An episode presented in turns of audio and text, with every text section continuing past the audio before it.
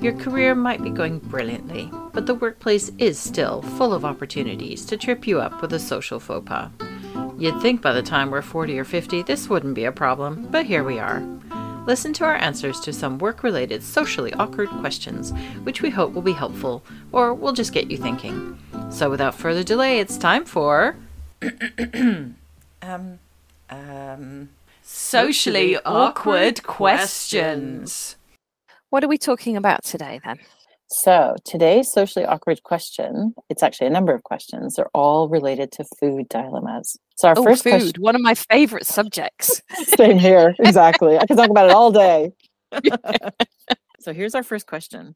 I brought my lunch into the office and left it in the office fridge, but someone ate it. What do I do now?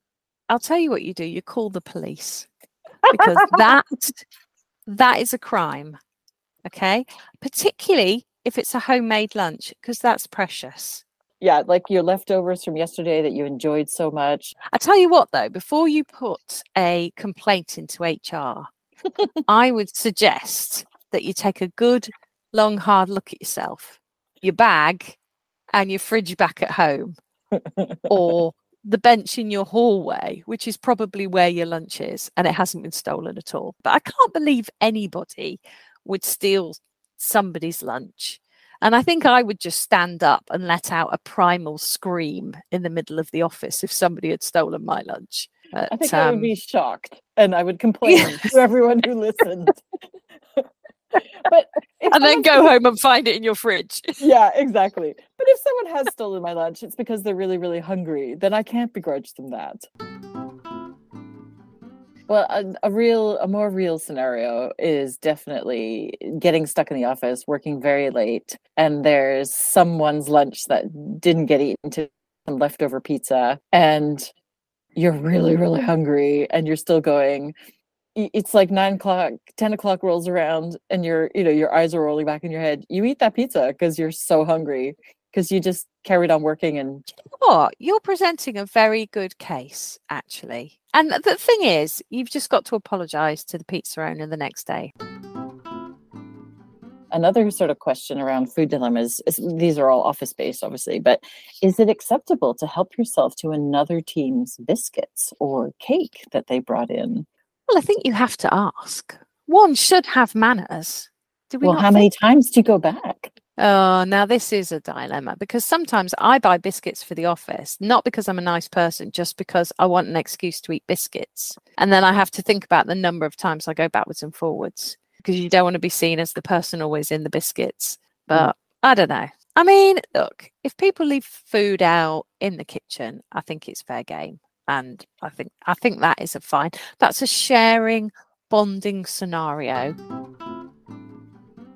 So, Eve, tell me, what are your pet hates about food at work? i don't really have any pet hates. I don't mind smelly food. I know lots of other people it really bothers them. I don't mind No, I, that doesn't bother me either. I think it's I think it's rude to comment on people, the smell of people's food. I mean, yeah it's food. and I don't mind people using the microwave, you know, to heat up their lunch. I don't mind that at all. I'll tell you one. I'll tell you a funny story actually about pet hates. Is um, and it wasn't a pet hate of mine, but many, many, many years ago, worked in an advertising agency, and they used to give us free biscuits. So we used to have tins and tins of free biscuits that we could just help ourselves all the time. And there was always a huge row when anyone put in the lemon flavored biscuits into the biscuit tin, because basically then they made every other biscuit taste like lemon.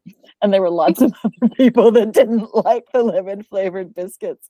and it was quite incredible. There was like a wave of anger that went round the, you know, went round in emails flying around saying, Who put the lemon biscuits in the tin? We've talked about this before. Well, I must say that I have a separate tin for Orange Club biscuits so that they don't make the Kit Kats taste like orange. So I'm yeah, I would be one of those people firing around emails. Yeah, you can't you can't mix you can't mix those flavors like that. You, Yeah. know. Do you have any pet hate? Oh, Joe, I think I think I've probably got two. My first one is crumbs because Mm. now we're in a you know hot desk situation. People who eat their lunch at the desk, and I have no objection to people eating their lunch at, at a desk. and I really enjoy eating my lunch at my desk. It's a precious moment where probably the only moment in the day where people might preface speaking to you with, Oh, you're having your lunch. Um, you're probably too busy. And I can actually say yes with a mouthful of sandwich. But yeah, no problem with people eating at their desk. But I do have a problem if they leave the desk covered in crumbs or coffee stain rings. And I just think, really? Why would you do that? And I think what I have been hearing is that as we move more and more towards, I mean, it's just so common now to for offices for hot desking, particularly as we move more and more towards hybrid working and the number of desks are reduced in office spaces. So it's much more likely to be in a hot desk situation. I've heard rumors in some offices that you're going to be encouraged not to eat your lunch at your desk and will have to eat your lunch in a communal area, the horror of which just I, I just don't know how I'm going to be able to cope with that because that suddenly becomes lunch becomes awkward. I'm I'm going to have to do things like is anyone sitting here and sit awkwardly with other people. English problem.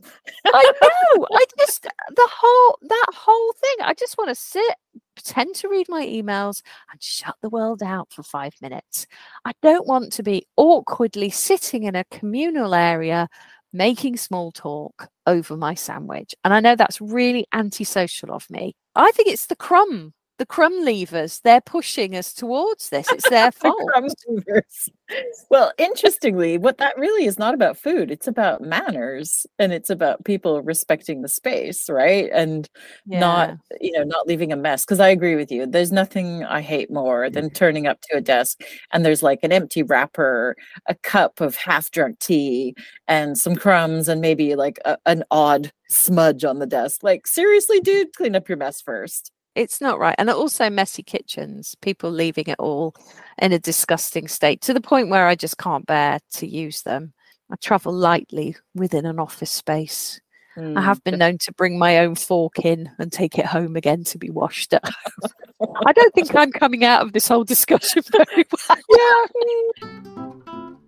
So let's think about um, how it how food works in uh, so we're not all office based all the time. So what do you think about eating on video calls? That's a hard no. What if no. they're starving and they haven't had lunch? Then what they do is they turn the camera off because we don't need to see that chewing. And when they're not speaking put themselves on mute so we don't need to hear the chewing. They announce it say, I am starving, and we allow it. And also, let's face it, all of these things depend on how much you like the person. and and do you feel similarly about drinks? What advice what, would you give? Are we talking cocktails? What time of oh, day is this? I didn't think cocktails were an option. I was just thinking about tea, coffee, you know, a fizzy well, yeah, drink. drink think drinking is fine. Why why couldn't we drink on a video call? Well, it's interesting. So I did a very quick non-scientific poll with a handful of Gen Zs and millennials, and it was okay. a hard no to food and drink unless it was absolutely necessary. And they really? also yeah, and they felt very similarly on conference calls or video calls that if you were very hungry, it was absolutely acceptable, but you must announce it and turn off your video, yeah. turn off your audio. Yeah. Yeah and they felt they felt exactly the same and they would prefer that if you're in a meeting on a call you're in a meeting you're not having a snack. Isn't that interesting? Yeah i mean i agree with food but I, that is interesting but i and also because i just assume that they're going to be much more relaxed about everything. That's was um, what surprised me. Yeah they were just like nope. Hmm, but not even a drink not a, a sip of water a slurp of tea I mean, they said it was okay but they would prefer that you weren't like you know chugging away drinking your tea they you know a discreet sip from time to time seemed to be acceptable but beyond that they were like you know you don't need to be doing that in meetings which i thought was really interesting. That is interesting. In your experience do you think in-person meetings are different? Because i have eaten sandwiches and cups of tea and all sorts in in-person meetings. Oh no i would never eat in a meeting. So just to let you know eve that will, there will be no sandwiches in our meetings this would explain the distinct lack of food in all our recordings. but again, you know, and then when I think about it, actually, the majority of my experience, you know, when I think about it, is probably in, in you know, in the states where I worked for a long time, and it's perfectly acceptable for someone to turn up with like their breakfast oatmeal and a coffee from the coffee shop and to eat their breakfast while you're having a super early meeting. Because in Seattle, people, you know, go to meetings at like 7 a.m. Blending was perfectly normal. Obviously, you know, you wouldn't eat Slurpee you know soup or something but but it was acceptable to to do that you know lots of noodles or something like you just wouldn't do that Oh, I don't know. I suppose I have, you know, stuff to croissant in my face occasionally in an early meeting. But yeah, I couldn't imagine really rocking up to a meeting and eating.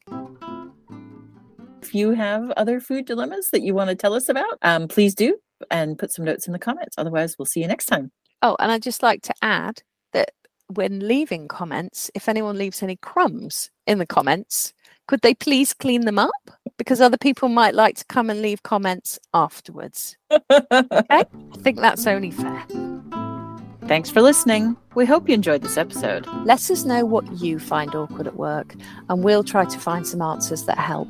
Get in touch on our website, rightsideof40pod.com. Follow us on Twitter at rightside40, Instagram at rightside40pod, and Facebook at the Right Side of 40 Podcast. All content is arranged by Eve and Caroline, and a big thank you to Terry and V. Neal for writing, performing, and mixing the original music.